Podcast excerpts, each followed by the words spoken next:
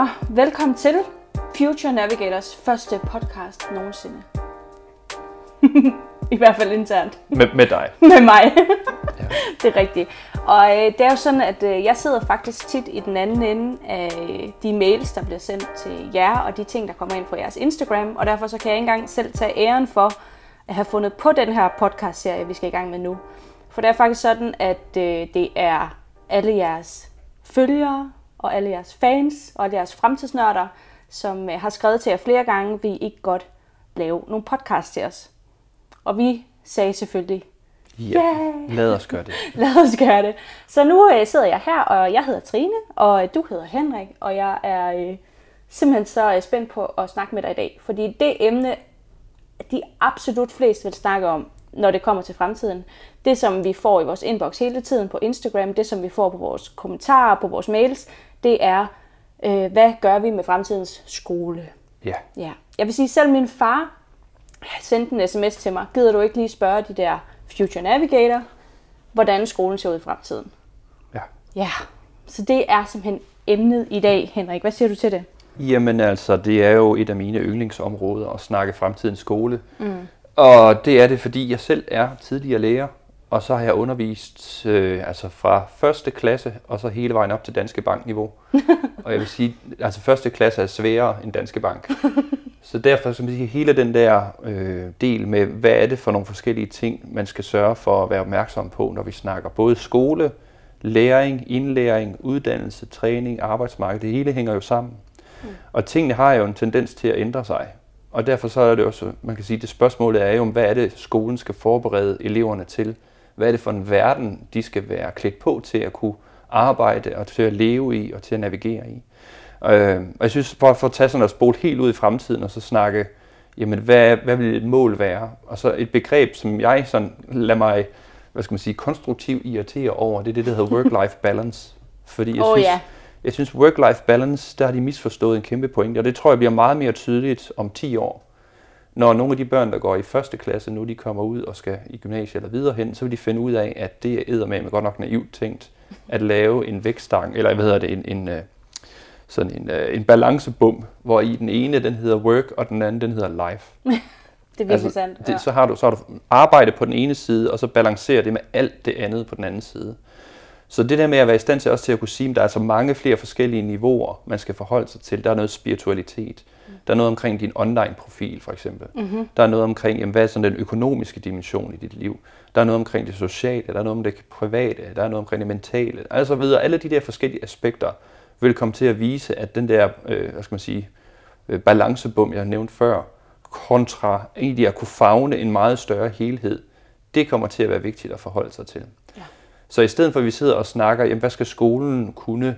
Altså lige nu, så egentlig er det at sidde og snakke om, hvad er det for nogle egenskaber, vi skal kunne mestre, sådan at vi kan bygge os selv op igen og igen ude i fremtiden. Og så egentlig, så kan man sige, når man har styr på nogenlunde de der ting, der handler om, hvordan ser fremtidens arbejdsmarked, for at tage noget helt enkelt, mm. Så bliver det meget, meget nemmere at regne tilbage til i dag, og så sige, jamen, hvor er det, vi kan sætte ind med det samme, og hvor er det, man kan se, at der kræver lidt mere arbejde for lærerne eller pædagogerne, og så den næste del, det er det der politiske niveau. Altså, hvor er det så, vi, vi skal virkelig have i gang i nogle store ting, for hvor de store ændringer skal i gang, som mm. lærer og pædagoger gerne vil, men de har simpelthen ikke mandatet til at ændre på det. For eksempel tage karakterer. Karakterer for mig vil helt klart ja. være en af de ting, jeg ser, ikke nødvendigvis, at den bliver fuldstændig slået væk men helt klart, at der er noget, der skal ødelægges, og så skal bygges op til at kunne, til at kunne tænke nogle nye tanker. Og jeg har været ude og lave flere forskellige øh, oplæg og workshops, hvor at jeg kan høre, at nogle af skolerne de har fået mandat til at begynde at eksperimentere med nogle nye måder at måle i godsøjne på. Mm. Hvor det mere handler om at altså virkeligheden tager højde for øh, en, den, ligesom den der helhed, jeg nævnte med at tænke flere forskellige niveauer, i stedet for bare work-life for eksempel. Jamen, så tænker jeg også i, hvad er det så, de her unge mennesker jamen, hvor, hvor er det, vi kan se, at de bliver nogle bedre udgaver af sig selv, i stedet for at man bare sådan trykker sømmet i bund og siger, nu skal du bare præstere noget mere. Ja, det er virkelig rigtigt. Jeg vil sige, da jeg øh, gik i gymnasiet, der øh, kom jeg jo ud med et snit så ringe, at jeg ikke komme ind på en eneste uddannelse i Danmark, tror jeg. Mm-hmm. Øh, jeg, dumpede, jeg dumpede ret mange fag. Og nu sidder du her. Nu sidder jeg her. Godt gået. Lige præcis. Øh, men, men, men i dag, hvis jeg søgte ind på, på en hvilken som helst universitetsuddannelse, eller pædagoguddannelsen, eller læreruddannelse, jeg, jeg, jeg har ikke snit til at komme ind nogen steder. Men til gengæld de ting, som de blev ved med at øh, synes var, var, var rimelig var, var rimelig problematiske, da jeg gik i gymnasiet, det er nogle af de ting, der gør, at jeg har et spændende arbejdsliv i dag, og som jeg rent faktisk gør, at jeg tjener penge og ja. driver forretning. Så jeg tror virkelig, du har ret i, at karakter er måske noget af det, man godt kunne starte med at bombe lidt ned og bygge op på en anden måde. Ja, og det, det er en rigtig god pointe, lige præcis det der med at bombe noget ned, og som ja. jeg også er stor fortaler for. Jeg ser tit, mm. når jeg laver projekter og workshops osv., øh, at, at folk de har en tendens til at gå direkte til Altså at skabe, eller nu skal vi lave noget innovation, og så skal vi med i gang med at tænke noget nyt. Mm.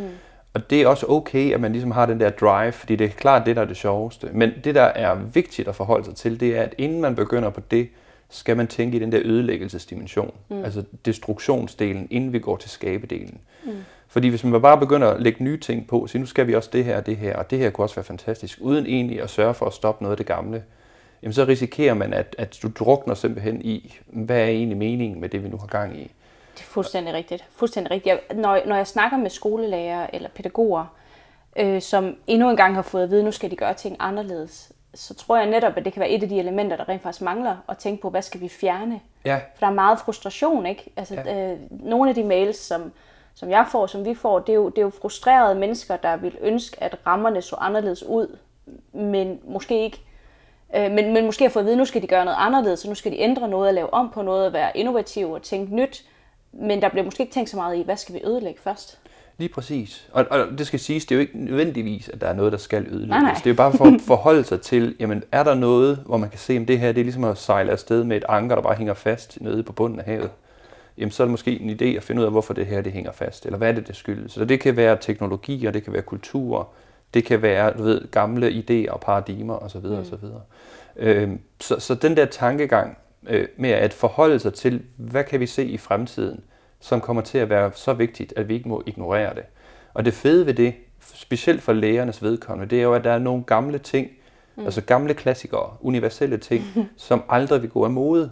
Ja. Så det er ikke ens betydende med, når jeg sidder her og snakker fremtid, at jeg så sidder og snakker noget helt sprit nyt. Tværtimod så handler det meget mere om, at man som enkelt lærer og skoleleder og pædagog mærker efter og så siger til sig selv, jamen jeg kan se, når jeg kigger i, hvis man nu skulle lægge kortene, fremtidskortene på banen, og så ser man på, jamen jeg kan se, at for eksempel den bevægelse, hvor man kan, det kaldes high-tech, high-touch, altså jo mere teknologisk verden bliver, jo mere får vi behov for det modsatte, altså en god krammer og natur og, og, og jord under neglene og, og være sammen. Altså jo mere man, er, man har Facebook i den ene ende af skalaen, jo mere vil der altså også blive behov for, at man sidder ansigt til ansigt. Mm. Og det har jo været der siden tidernes morgen. Og det er sådan en af den slags ting, jeg kan se, der kommer med sikkerhed, det er, at den der high-touch-del, altså hvor man har nærværen, hvor man har trygheden, det kommer kun til at blive større fremadrettet. Og det er jo ikke noget, der som helst er nyt. Men det giver bare argumentet for, at man kan sige, at det her, det skal vi blive ved med at være vildt gode til. Det skal vi mm. sørge for, at det basale, vi skal satse på. Og hver gang der er så nogen, der kommer og siger, nu skal vi så også til at have en eller anden nyt, smart teknologisk ting, jamen gør det så det, vi lige har siddet og snakket om, bedre eller dårligere. Så kan man bruge det sådan som et, et kompas til at træffe de her beslutninger ud fra. Mm. Og det synes jeg, hvis jeg selv sådan skal mærke efter, jeg synes, det er helt vildt dejligt at vide, at bare fordi jeg er fremtidsforsker, er det ikke ens betydende med, at jeg skal stå og snakke om, nu kommer der et eller andet helt sprit nyt. Nej, det handler netop om at beslutte sig for, jamen, hvad er det for nogle bevægelser, der er de vigtigste, vi skal satse mm. på. Og selvfølgelig kommer der noget en gang imellem, der er helt sprit nyt, og vi skal forholde os til. Ja. Men ofte så er det mere den der med at, at tage en kompasretning og sørge for, har vi nu den rigtige kurs? Og når jeg for eksempel siger den der med karakterer, for lige at tage det. Mm. Grunden til, at jeg tror på, at karakterer er et problem, det er fordi, at det er helt tilbage fra den industrielle revolution, at den tankegang, der ligger til grund for karakterer, er kommet. Og det handler om at få mere ud af systemet, det handler om at få mere ud af af hvad skal man sige, industrien, det handler om at få mere ud af mennesker. Så mere og mere vil have mere. Og det mm. betyder mm. så også, at, at tankegangen, hvis man igennem hele skolegangen bliver presset til, at jamen, nu handler det om, i sidste ende, der skal du præstere en bestemt karakter, så vi kan standardisere, så vi kan se, hvor ligger du henne på den her kurve, så at vi kan proppe dig i den boks, hvor du nu hører hjemme. Det er industritankegang. Det, det, her, det er der sikkert mange, der har hørt den der før. Mm. Men der, der, hvor vi skal være opmærksomme på det, det er, at nu kommer der robotter, der kommer kunstig intelligens, der yep. kommer automatiserede systemer, og de kommer drøner derud af. Mm. Og hvis man kigger på noget af det, som de er aller, aller, aller bedst til, så er det operere inden for standardiserede systemer. Ja. så er det målinger, så er det produktivitet og effektivitet, og altså ikke at lave særlig mange fejl, og sørge for at være meget, meget, meget, meget specialiseret. Mm. Og det vil sige, hvis vi har et uddannelsessystem, som har masser af gode idéer og masser af sådan high-touch tiltag, men i sidste ende, du ved lige en målstregen, så skal alle op til eksamen, og så skal de følge de gamle spilleregler. Så er det sådan lidt ligesom, du ved, her er en fantastisk god kage, men for resten så lægger jeg altså lige en pølle ovenpå. nu skal vi som alle sammen tage en bid af den der til sidst. Ja. Og det er rigtig synd, fordi jeg kender rigtig mange læger, der jo sidder og siger, at vi vil jo gerne hele vejen til slutpunktet i virkeligheden tage højde for at have sådan en mere eksperimenterende tilgang til det. Mm. Øh, så vi plejer at sige, altså det der sker, hvis man sådan skal sætte den på spidsen, ikke, det er, at vi har et skolesystem, hvor man skal gå op i et pensum. Mm. Og det der i virkeligheden burde være egenskab, det er, at du kunne selv sætte dit eget pensum sammen. Så i stedet for, at jeg kommer og giver dig noget, og så skal du blive målt på, om du nu gjorde det rigtigt, så handler det meget mere om at give slip, og så sige, at du skal være i stand til at kunne bygge noget op. Mm. Om det er rigtigt eller forkert, det er ikke det rigtige spørgsmål. Men hvordan du bruger det her til at knække den udfordring, du sidder med, så er du, meget mere interessant. Det, det er da fuldstændig, det virkelig altså næsten sådan mindblowing at høre dig sige. Så det vil faktisk sige, at, øh, at de der øh, rødder, der sidder i folkeskolen og siger, hvorfor skal vi lære det, dem, dem kan du egentlig godt lide. Ja da, ja for søren da. Jamen, altså, da jeg var skolelærer, der var jeg elsket af de der altså banditter, hvis ja. man skal sige det sådan. Ikke? Jeg kan huske i 7. klasse, da jeg kom ind, nu var jeg også selv lidt en bandit, kan man sige, på det tidspunkt der. Og så fortalte jeg rigtig mange historier, hvor jeg brugte, jeg kender en. Jeg kender en, der også har prøvet det der ligesom dig. Som alle de der elever, de synes altid, at jeg kendte bare alle mennesker i hele verden, fordi jeg kunne altid fortælle sådan en bandit-historie. Mm. Men det, jeg kan se ved dem der, som er i stand til at kunne være sådan lidt rebelske ja. og stille spørgsmålstegn ved tingene, det er jo at for enden af alle de der spørgsmål, hvis man skubber dem i den rigtige retning, hvis man coacher dem lidt, hvis man er mentor for at få dem til at bruge det der til noget fornuftigt, mm. så er det jo nogle af dem, der nogle gange tryller noget frem, som vi ellers ikke vil se komme. Så, så hele fidusen for sådan nogen som den der, det er jo at, at vise dem, at det du kan, det er en del af den ligning, men du altså højst sandsynligt skal gøre det sammen med nogle andre, altså mm. i teams. Ja. Og et studie, apropos det med teams, som jeg synes er helt vildt spændende, og en bog, jeg er i gang med at læse lige nu, der hedder Super Influencers, også en, der hedder Superminds, det to, der i virkeligheden handler lidt om det samme. Mm. Og det, det, er ikke Super Influencers, Super Forecaster, sådan noget røv, jeg siger. No, ja. ja. Og det, den handler om, det er dynamikken i teams, og hvilke teams, der præsterer bedst. Og det, som jeg synes som er så spændende, apropos pointen her, det er, at de teams, hvis man sætter en flok eksperter ned og beder dem om at løse en opgave, i det her tilfælde, så handler det om at spå om fremtiden. Mm. Super eksperter, du ved, top-notch, MIT-professorer osv., sæt alle dem der de bedste sammen, og så beder du dem om at forudse, hvad kommer til at ske med så så mange procent sandsynlighed. Mm. Og så tager du nogle andre grupper ved siden af, som ikke nødvendigvis er super eksperter inden for området, men som er dygtige hver især. Og så er gruppen apropos high touch, de er virkelig gode til at arbejde sammen. De har lavet nogle gode spilleregler, hvor man må egentlig udfordre hinanden. Mm. Og der er ingen standarder på den måde, kan man sige, at nu skal vi leve op til, til en bestemt øh, skal man sige, standard. Nå, ja, nu handler det mere om det her med, at vi skal have nogle forskellige perspektiver sat i spil. Ja. Men de samme spilleregler, der gør sig gældende i gruppen, det er jo, at jeg kan sige noget til dig, og så ved jeg, at du er hårdhudet nok til, at du kan give mig noget feedback på det, og man kan videreudvikle på andres idéer. Den gruppe derovre, de slår altid eksperterne i de der tests. Gud, hvor vildt. Og det vil så sige, hvis man sådan skal karikere den lidt, så er det jo også standardiseret over for eksperimenterende ja. teams. Så, så eksperimenterende klasseværelser, du ved, hvor at teamdynamikken, tilbage til igen det der med, med high touch og det sammenholdet og sammenhæng i klassen, det kommer til at være meget mere vigtigt, at du er i stand til at kunne lave rigtig, rigtig gode teams, mm. og at du kan give feedback til hinanden, og du er i stand til at tage sådan nogle, man siger, her der har vi nogle af dem der, der bare er altså 12-talspigerne. Ja. Dem partner vi lige op med rebellerne. Mm. Og så får vi dem til at angribe tingene på en anderledes måde, end vi har set før. At gøre sådan noget i klasseværelset, ja. tror jeg på, er meget mere værdifuldt, end at vi sætter dem ned hver for sig, og så sørger vi for hver for sig, jamen, så bliver individuelt rigtig, rigtig gode til at udføre et eller andet, som vi så kan måle på til allersidst. Så vi skal have samarbejde og rebelskhed på skoleskemaet? Ja, altså det er så eksperiment. Jeg må gerne kalde det rebelskhed. Det, ja. jeg, tror, jeg tror ikke, du får lov. Nej, jeg Men altså, hvis du kalder det eksperimenterende tilgang, ja. eller du kalder det eksperimenter, eller hvad det nu der skal til. Kunsten i det, det er jo så at sige, hvis du nu gik til eksamen i det, mm. det er jo der, hvor det kunne være sjovt. Og ja. se, hvad vil der ske, hvis du gik til eksamen i at eksperimentere, og der er ikke noget, der hedder karakter på den gamle måde. men at det er mere et spørgsmål om, at det du præsterer i virkeligheden har en overførbarhed til den virkelige verden, hvor man kan se, det der, det kunne faktisk godt blive til en forretning, eller det der, det kunne godt blive til en løsning, eller det der, det var noget, som hospitalet lige står og mangler. Ja. Og så er der sikkert nogen, der sidder og tænker, at det er det, Rudolf Steiner skolen gør. Mm. Lidt af det i hvert fald. Ja. Og så sidder jeg og siger, ja, Yeah. Det er også derfor igen, som jeg sagde med fremtid, det behøver ikke at være noget nyt. Man må hellere gerne hugge med at stjæle med arme og ben for de bedste. Og når jeg samtidig og kigger Rudolf Steiner skoler over skulderen, så ser jeg jo nogle af de ting, hvor jeg tænker, det er virkelig godt tænkt det her. Men altså, så er der også noget, hvor man kommer lidt over, og så måske bliver sådan lidt for biodynamisk, eller ved, hvor, yeah. hvor, man, hvor man tager en ideologi, og så kører man derhen af, hvor alle ikke kan være med. Yeah. Så skolerne skal ligesom plukke i, hvad er det for noget, der fungerer bedst for os. Mm. Og som jeg sagde, der er de der tre niveauer. Altså der er det, man kan gøre selv meget let, så er der de svære ting, og så er der det politiske. Der, ja. hvor det politiske kommer i spil. Og der skal man jo sige til sig selv, at hvis vi kan se det her, der kommer et opgør på et eller andet tidspunkt, for eksempel karaktererne, hvordan kan vi så forberede os som lærere på at give dem, der skal beslutte sig, noget ammunition, så at de kan kæmpe vores kamp. Mm. Fordi det er ligesom, du ved, to, man kommer på hver sin side, ja. og så skal man mødes på midten. Men hvis lærerne ikke har forberedt noget som helst, eller ikke har tænkt de der tanker, så kan det godt komme til at tage rigtig, rigtig lang tid, før vi får lavet et opgør med den gammeldags mindset. Ja.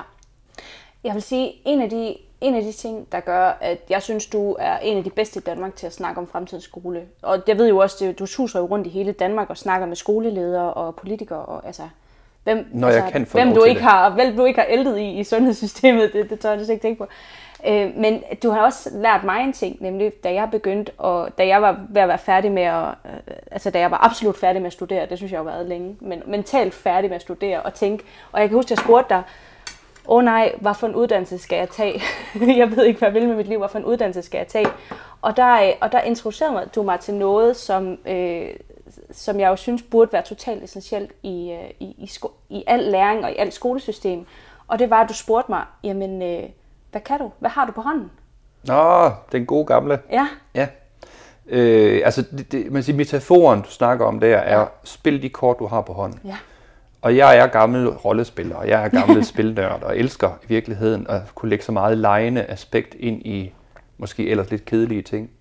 Øh, og den, den teknik, du snakker om der, øh, var faktisk noget, jeg testede af på en flok øh, UU-vejledere. Netop for at sige, at man, kunne man give nogle flere redskaber til at hjælpe specielt unge, der ved, der skal ud og træffe et eller andet arbejdsmarkedsvalg eller mm. studievalg. Mm. Hvor skal de så gå hen af? Altså er det en erhvervsskoleretning eller gymnasiel retning osv.? Det plejer ligesom at være de der ting, hvor de peger hen. Jeg ved godt, der er mange flere, men, men sådan, hvorfor ja. gør det lidt sort-hvidt, ikke? Så i stedet for at tage den snak, så sige, hvis vi nu skulle sige, at det der er det allermest væsentlige, det er, hvordan du spiller de kort, du har på hånden. Ja. Og så de uddannelser, du kunne træffe valg ud fra, det der, du kunne få endnu flere kort på hånden. Men det mm. handler om kombinationen. Og som jeg plejer at sige, hvis man tager sådan en som Madonna som eksempel på det, så Madonna er ikke nødvendigvis den bedste sangerinde, vel? Nej. hun er måske heller ikke den bedste danserinde. Nej. Men altså, hun, hun har helt klart de kort på hånden, der hedder dans og, og sådan noget med sang. Og hun er bedre end mig. Ja, det er hun ikke klart. Hun er også bedre end mig. Og så har hun noget sex, du ved, noget ja, sex appeal. Ja, det har, og helt klart også et kort, hun virkelig spiller. Det må man sige. Men hvis man skulle give sådan det, det kort, der ligesom binder dem alle sammen sammen, så er hun rigtig god til at hugge trends med arme og ben. Yes. Så hun ser et eller andet ny kultur, der er på vej op, og så rider hun med på den bølge, og så bruger hun så kombinationen af de andre kort, hun har på hånden, mm. til at skabe noget, hvor hun virkelig stråler. Men hvis man nu fjernede nogle af de der kort fra hånden, ikke, så falder puslespil lidt fra hinanden. Så det der er moralen med spil dine kort ideen, det er sådan set, at, at hvis vi igen siger, det der kommer til at være vigtigt fremadrettet, det er, at du skal være i stand til for det første at lære dig selv at kende. Mm. Altså, hvem er jeg, og hvad vil jeg gerne stå på mål for, som et af de spørgsmål. Og så skal du i princippet, ligesom du kan spille din kort, du skal også kunne lægge din kort ned, og så tage nogle nye op på hånden. Ja. For hvis man bare sidder og siger, nu har jeg en uddannelse, og så er alt honky-dory, ja. så går der fem år, og så lige pludselig så det uddannelse, du nu har taget, er måske altså irrelevant. Lige præcis, og det var jo faktisk der, jeg stod og skulle vælge en ny vej at gå i min karriere, og så tænker jeg, hvad for en uddannelse skal jeg tage? For det var ligesom det, min, min hjerne var vant til at tænke i. Mm. At når man skal noget andet, så skal man jo have en ny hat på. Og at man kan kun få en hat på en uddannelsesinstitution. Var sådan, jeg, havde, jeg var vant til at tænke. Og jeg havde gået i skole i mange år, men havde aldrig nogensinde... Altså jeg havde gået ligesom alle andre i folkeskole, gymnasier på... Jeg havde endda gået på universitetet et par gange og droppet ud et par gange. mm. øh, fordi jeg ikke var så... Øh, jeg, jeg, er ikke så god til at gå i skole, øh, lige på den klassiske måde i hvert fald. Øh, men jeg havde aldrig nogensinde blevet præsenteret for den der tanke med at kigge på sine kompetencer, ligesom et, et spil kort, man har på hænderne. Øh, øh, ligesom nogle kort, man har på hånden. Og det var, øh, det, var virkelig, det var virkelig interessant at gå ind til dig og tænke, nu hjælper du mig med at finde en uddannelse, der er fremtidssikret. Og så går jeg derfra og kan bare skrive en ansøgning til dem. Og så gik jeg i virkeligheden derfra og, og, og med en helt ny tanke om øh, faktisk at, at lære mig selv bedre at kende og, og, og, og kigge på de kompetencer, jeg allerede har, og hvordan jeg kunne sætte dem i spil. Ja, så nogle gange så finder man ud af, at i virkeligheden så mangler jeg bare et kort. Ja, Der er et præcis. kort, jeg mangler her, for at jeg kan få den der kombination til at fungere. Ja. Og det fede er jo også, hvis man nu sidder og tænker, jamen jeg er bare, jeg vil bare gerne lave noget, du ved, sådan helt stille og roligt arbejde, ja. og så vil jeg gerne være hjemmegående husmor, og så vil jeg bare gerne være den bedste for min familie, mm. for eksempel. Det er også en fed kombination, og så sidde og sige, jamen hvis det er det, man gerne vil, hvad er det så for kort, du skal have, Ja. og hvad for nogen, du skal lægge væk, og så sørge for, at det her det hænger sammen, så mm. dit liv bare bliver mega fedt. Ja. Fordi vi er stort set alle rimelig middelmådige, hvis jeg sådan skal sige det. Ikke? Altså, de fleste af os, vi er sgu ret gennemsnitlige. Ja. Og så en gang imellem, så, så, så er der, man kan se nogen, der stråler. Ikke nødvendigvis, fordi de bare har altså, fået det store talent. Altså, du har selvfølgelig sådan som Messi eller Ronaldo. Mm. Man kan sige, der er blevet til helt fantastiske øh, fodboldspillere. Ikke? Men hvis man kigger på kombinationen af de der kort, så kan man sagtens stråle, selvom man i virkeligheden er ret middelmådig. Fordi det er kombinationen. Og så også det med at, ligesom at se, hvad er det for en kort, jeg skal lægge væk, som ikke er nødvendige. Mm. Men hvis du har 200 kort på hånden, så gør det også bare mega svært at spille det. Ja. Altså, jeg kender flere. For eksempel min kone, hun er æder med med mange gode kort på hånden. Ja. Og jeg har tit den der samtale med hende, hvor jeg siger til hende, jamen altså, mm. hvis, du, hvis vi sad og spillede kort sammen, og du sidder med 200 kort på hånden, og du kan spille dem alle sammen skide godt, men du vælger ikke, hvad for nogle af dem vil du gerne kombinere sammen, så bliver du også bare sådan lidt, du ved, det bliver tyndt. Ja. Hvorimod hvis du vælger at sige, at nu vil jeg bare gerne sørge for at knække, hvordan man sælger et eller andet produkt online. Fordi jeg kan se, at verden den kører online, det har den gjort i de sidste 10 år, og det kommer kun til at vokse, og der kommer et eller andet med noget kunstig intelligens, jeg ikke aner en kæft om endnu. Så jeg skal lære noget om kunstig intelligens, og så skal jeg lære noget omkring, hvordan man bygger kurser op, og så skal jeg lære noget omkring salg, online mm. salg. Ja. De tre kombinationer kan jeg i hvert fald se, når jeg kigger, hvad der sker inden for de næste fem år. Det kommer eddermame til at være nogen, der rykker. Der, Ja. der lærer og mestrer de der tre ting sammen. Ja. Fordi hvis du kan det, så er det stort set tilsæt hvad som helst. Altså Ja. om det er helseprodukter, eller fremtidsforskning, ja. eller politik for den sags skyld. Ikke? Så er det den samme dynamik, der går igen. Og hvis man nu siger, at nu har jeg et, et, et uddannelse, hvor jeg så lærer at blive økonom, og jeg er sikker på, at der er masser af gode ting i at lære økonomi. Men hvis ikke du sidder og tænker over, jamen, hvad er det så, hvad jeg har på hånden i forvejen, hvad er det, jeg kan bruge det her til, og hvor kommer jeg hen, så risikerer man, hvis man nu har taget den standardiserede uddannelse, og så lige pludselig så står man der og finder ud af, at nu er der altså kommet en eller anden kunstig intelligens. Den kan lave noget aktivt det samme, som jeg har brugt tre ud af fire Ja. år på. Og hvad fanden skal jeg så finde på? Så siger man fuck. Ja, så siger man øvbøv, Ja. eller fuck, Eller afhængig af, ja. hvor du sidder henne. og så derfor det at sige, nu, okay, nu de kort, jeg har på hånden, dem er jeg nødt til at smide, og så skal jeg have nogle nye kort op på hånden. Ja. Det mindset vil jeg gerne have med ind i skolerne. Åh oh, ja, det kan jeg virkelig godt forstå. Fordi det gør også, at du ikke er bange for at, hvad skal man sige, ikke være perfekt. Ja. Og jeg har flere 12-talspiger, som jeg har siddet og snakket med, og de har udfyldt deres kontrakt, altså med skole og med samfund. Mm. De har gjort lige præcis det, de har fået besked på, og alligevel så sidder de bagefter og tænker, jamen det arbejde, som jeg skulle have bagefter, bemærk, skulle have, mm. det er lige pludselig blevet lavet om til, at nu skal jeg skabe noget selv. Og det Ja. ja. har jeg sgu ikke fået at vide, hvordan jeg skal gøre. Og så har de faktisk nogle af de, altså de er virkelig dygtige. De kan lige præcis det, der skal til. Men de har aldrig lært den der med, for det første, hvem er jeg? Og hvad er de der kombinationer? Hvordan skal jeg sætte dem sammen? Men der går jo, det går jo fuldstændig tilbage til det, du nævnte før, med altså hele tanken i systemet om, at man skal være villig til at også bryde ned.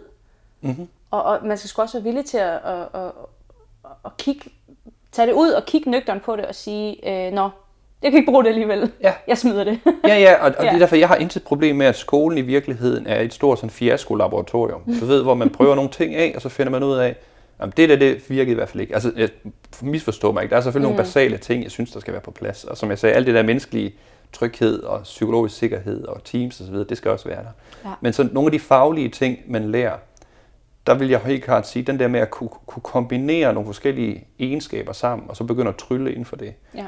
Er der, hvor jeg tror, de fleste elever, de vil komme meget, meget, meget længere, end at blive tvunget til at skulle igennem nogle fag, som, hvor de sidder og tænker, hvorfor skal jeg det her?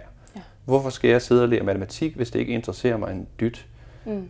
Altså, og så er der sikkert nogen, der sidder og tænker, jamen matematik, det skal man kunne. jamen det er fair nok, at man siger det, men så skal du kunne forklare, hvorfor. Ja. Og du skal kunne klare det i forhold til den kombination, de sidder med på hånden. Og sige, men jeg kan se, at du skal kunne det her, fordi så kan du bygge noget, når du engang skal være håndværker for eksempel, eller du skal være ingeniør. Mm. Hvis det er den retning, du vil i, så, så, så giver det jo god mening. Men for rigtig mange andre, så sidder de jo bare og kigger og tænker, at det her det giver ingen mening, yeah. ud over et vist niveau.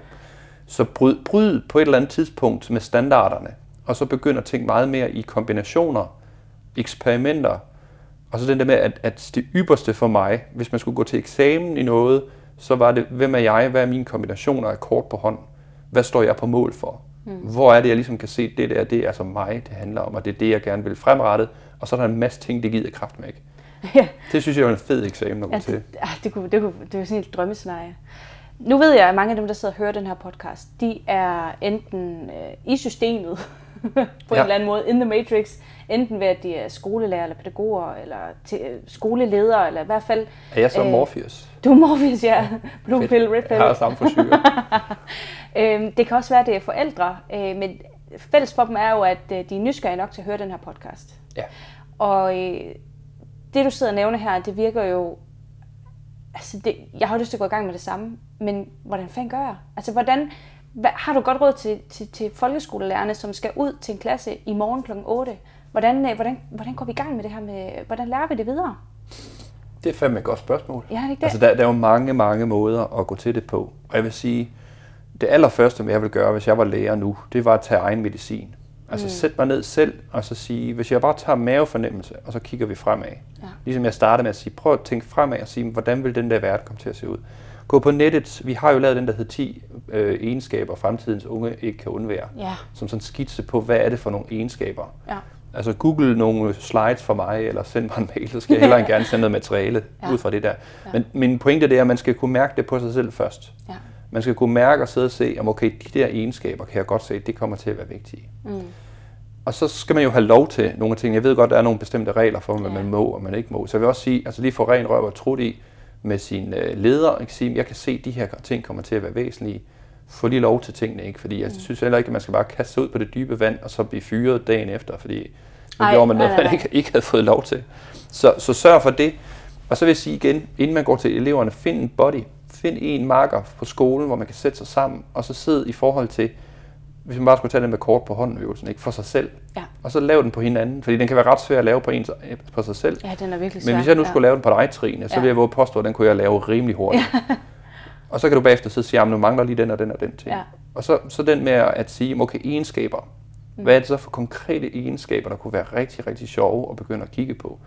Øh, for eksempel hvis nu tog formning og sige, altså formning og billedkunsten, så er der noget, der handler om tegning mm. og der er modellering med, med, med ler og så videre, så siger man, okay, hvis man nu skulle tage en af de der ting, og så overføre den til fremtiden, så kunne lave hurtige skitser, mm. hurtige skitse-idéer. Altså i stedet for, du ved, nu sidder jeg sidder og tegnet et eller andet mand eller dame, mm. jamen hvad skal der til for at kunne lave en skitse af noget, så jeg kan vise det frem og sige, det er den her idé, jeg har. Ja. Så når det bliver et værktøj til at kunne visualisere en idé, ja. så er det lige pludselig oversat fra, du ved, nu har vi noget formning, hvor man skal kunne lære at tegne, til i virkeligheden, at det er en egenskab, der handler om at kunne visualisere en idé. Og så, så siger man, hvordan gør vi så det? Altså, hvordan, hvordan arbejder vi det? Hvordan knækker vi koden til det? Der er jo masser af bøger, der er masser af folk, der er mega dygtige til sådan noget der. Mm. Eller man kan spille den over til ungerne og så sige, nu skal I lave formen for, hvordan bliver vi rigtig gode til at lære at tegne, så vi kan give det videre til den klasse ved siden af. Mm.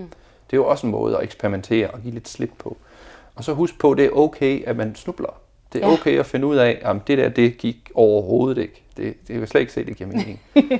Hvis man nu skulle tage noget andet i stedet for tegning, så sige, altså hvis nu er historiefortælling. Jeg vil også våge påstå, altså, at, at være god til at kunne stille sig op og så fortælle en historie, mm-hmm. rimelig hurtigt kommer også til at være en kompetence, der bliver vigtigere og vigtigere. Og der kan man også igen sige, at det er jo noget, der har eksisteret siden tidens morgen. Ja. ja. Men hvordan gør man så det? Mm. Altså, hvordan fortæller man en god historie? Og rimelig hurtigt, rimelig kort. Og der findes jo teknikker som den, der hedder Hero's Journey, som Star Wars for eksempel er bygget op om. Ja. Øh, man, kan, man kan kigge på, hvordan gør Pixar og, og Harry Potters mor, nu kan jeg lige huske, hvad hun hedder, Rowling. Ja, lige præcis. Hvordan gør hun? Altså det der med at knække koden til, hvordan fortæller man en god historie, for eksempel, ja. vil også være en egenskab. Man siger, nu har vi mestret den, så kan vi begynde at kombinere den med den der visualisering. Så man kan stå og vise noget, samtidig med at man fortæller, mm. hvad er det så, vi skal vise frem. Så noget som det, vil jeg helt klart sige, ville være måder, man kunne prøve at eksperimentere sådan inden for, du ved, et univers, hvor man tænker, det der det er rimelig brugbart, og så er det ikke sådan alt for, for vildt og voldsomt. Jeg tænker, jeg tænker sgu tit på, øh, nu, kommer, nu, nu bliver det så kliché, at du næsten pas på, at dine øjne ikke ruller helt bagud i hovedet. Men det er jo fordi, det er sandhed. Det er jo fordi, det er sandhed. Men hvis jeg tænker på, da jeg gik i folkeskole, øh, hvad, hvad vi havde af muligheder i forhold til, hvad de har nu, ikke?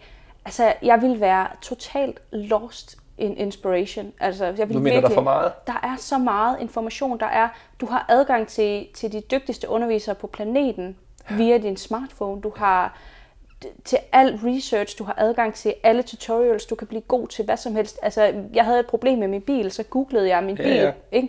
Øh, på, og så fandt jeg en, en YouTube-tutorial, der viste, øh, hvad der var i vejen, og så sparede jeg 3.000 kroner fra en mekaniker. Altså, ja.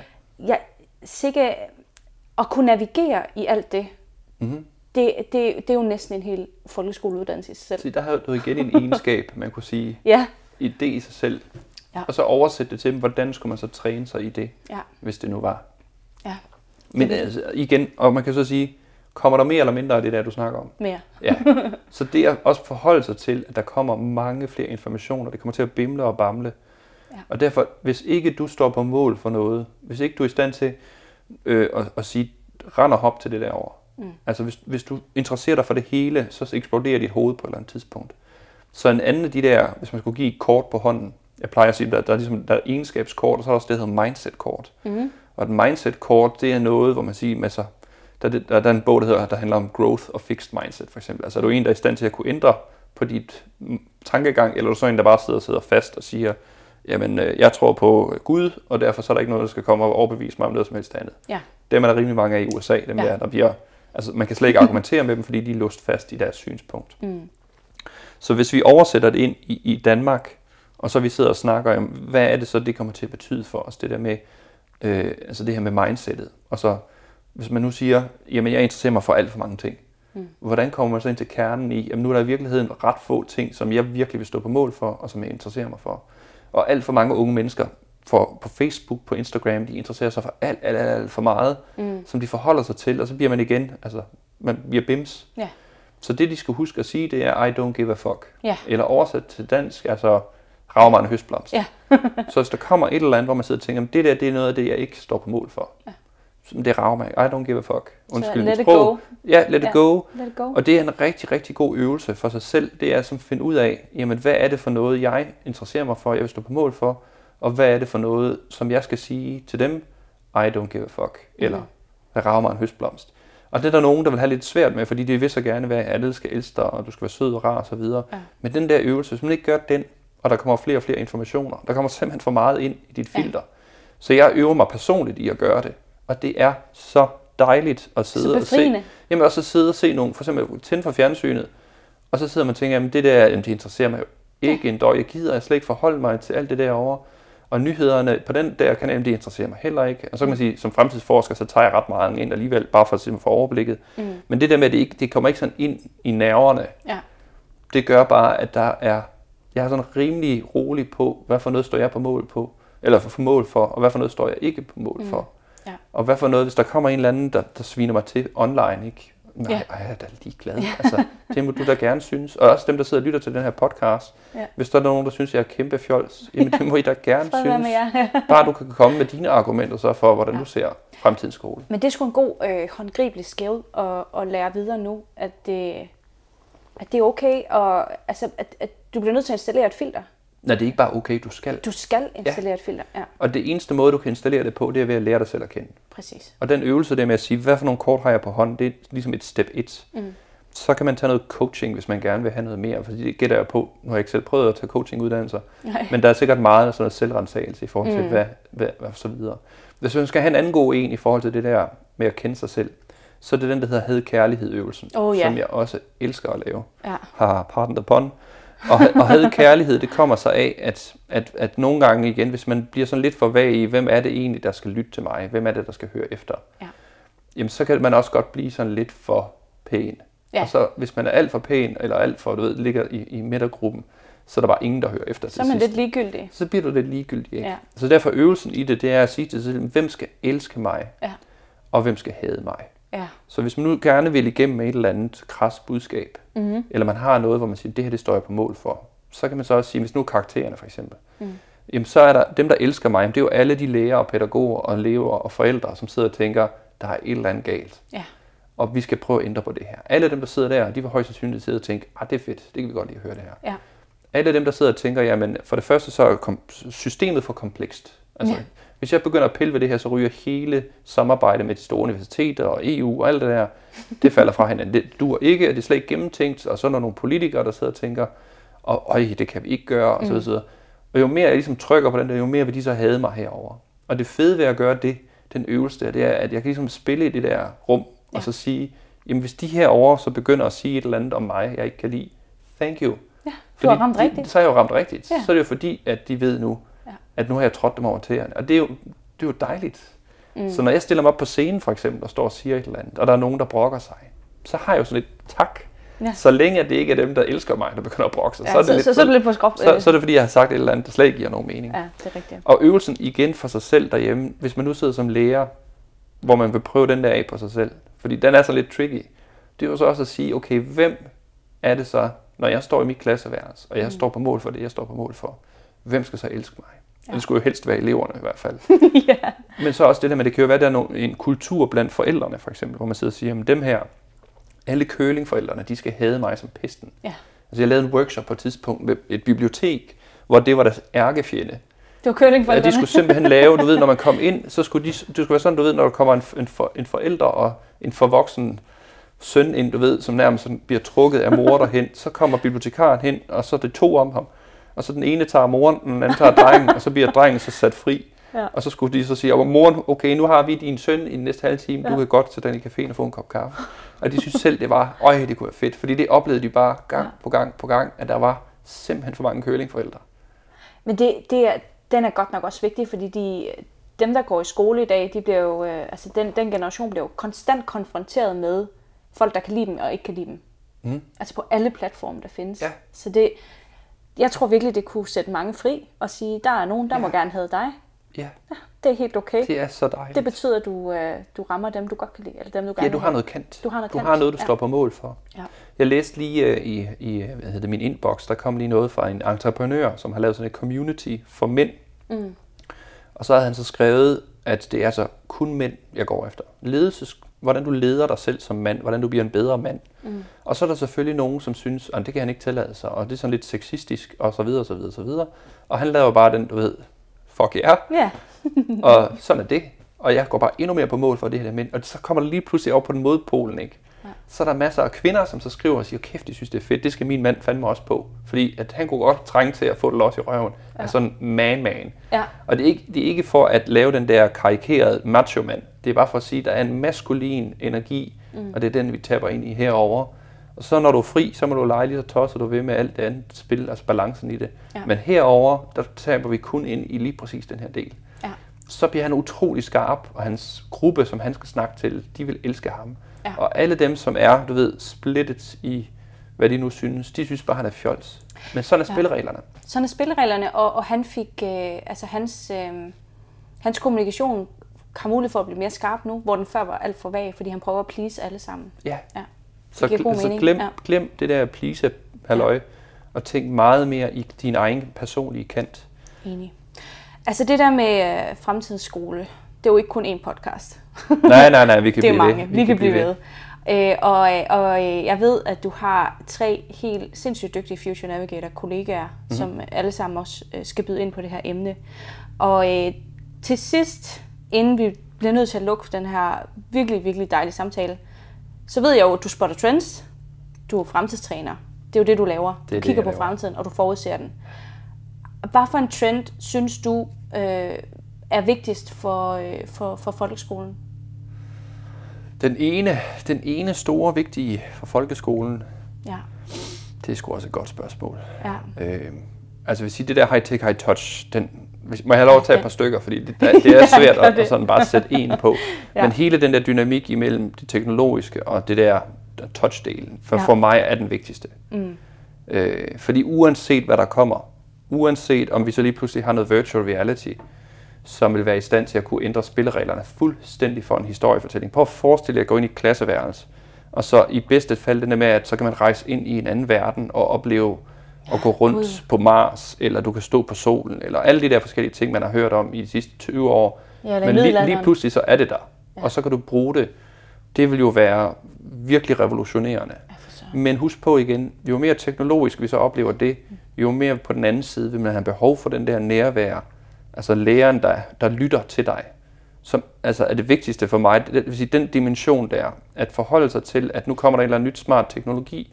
Mm. Ja, det er fint, men den der med, at jeg kan se, som mig som lærer, at jeg er i stand til stadigvæk at kunne lytte, og kunne være der for de der elever, og kunne sørge for at, at få dem til at, at, at blive gode mennesker.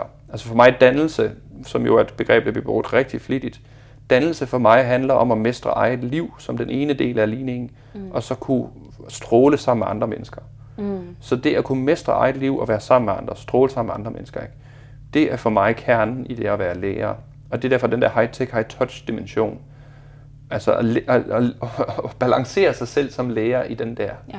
Og vide, jamen der kommer helt vildt mange seje ting, det er fint, men den der med, at vi sidder sammen, mm. og vi snakker sammen, og vi lytter til hinanden, og vi eksperimenterer sammen, ja. og vi fejler sammen, det, det går aldrig imod i min optik. Nej. Så, så det kan godt være, at man sidder og tænker, det er der ikke noget nyt i. Thank you. Ja. Bare bliv ved med at holde fast i Bliv den der dimension. Bliv dygtigere til det, ja. ja. Ja. Øh, så, så det vil sige, det, det, det er mit, mit svar. Der er, jeg har 10 andre trends, jeg kunne jeg fyre af det. omkring andre ting. Men lige præcis den der ja. ser jeg som rigtig, rigtig vigtig. Totalt essentielt.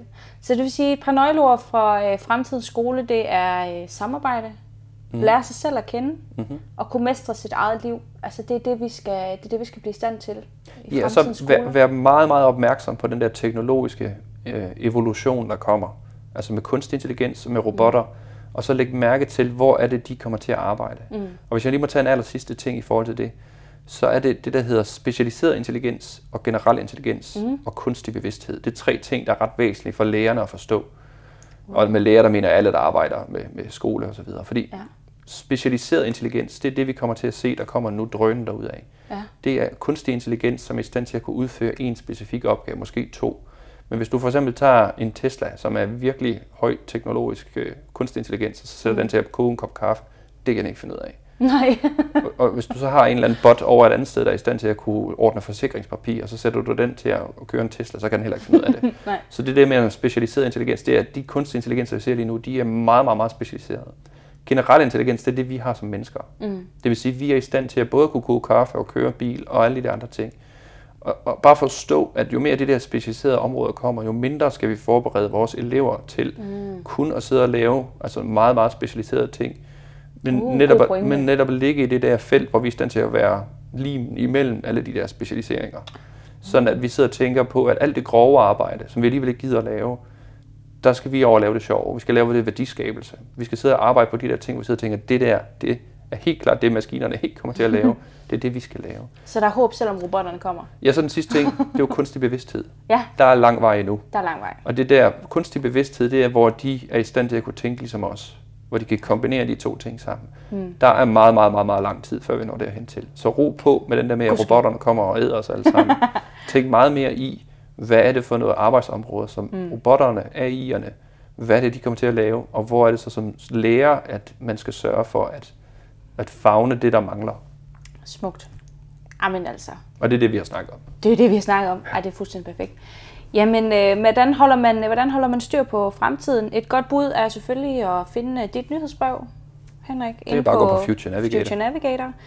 Øh, følg os på Facebook og på Instagram og hold øje med os, og så lover vi at holde øje med fremtiden. Skal vi ikke sige det? Tak for din tid i dag og dine guldkorn om øh, fremtidens folkeskole og skole og læring generelt. Og øh, lyt med, følg med på iTunes, følg med på øh, Spotify, eller hvor ellers du går og hører din podcast, så lover vi at komme med noget lækker guf til jer starte igen. Tak for nu!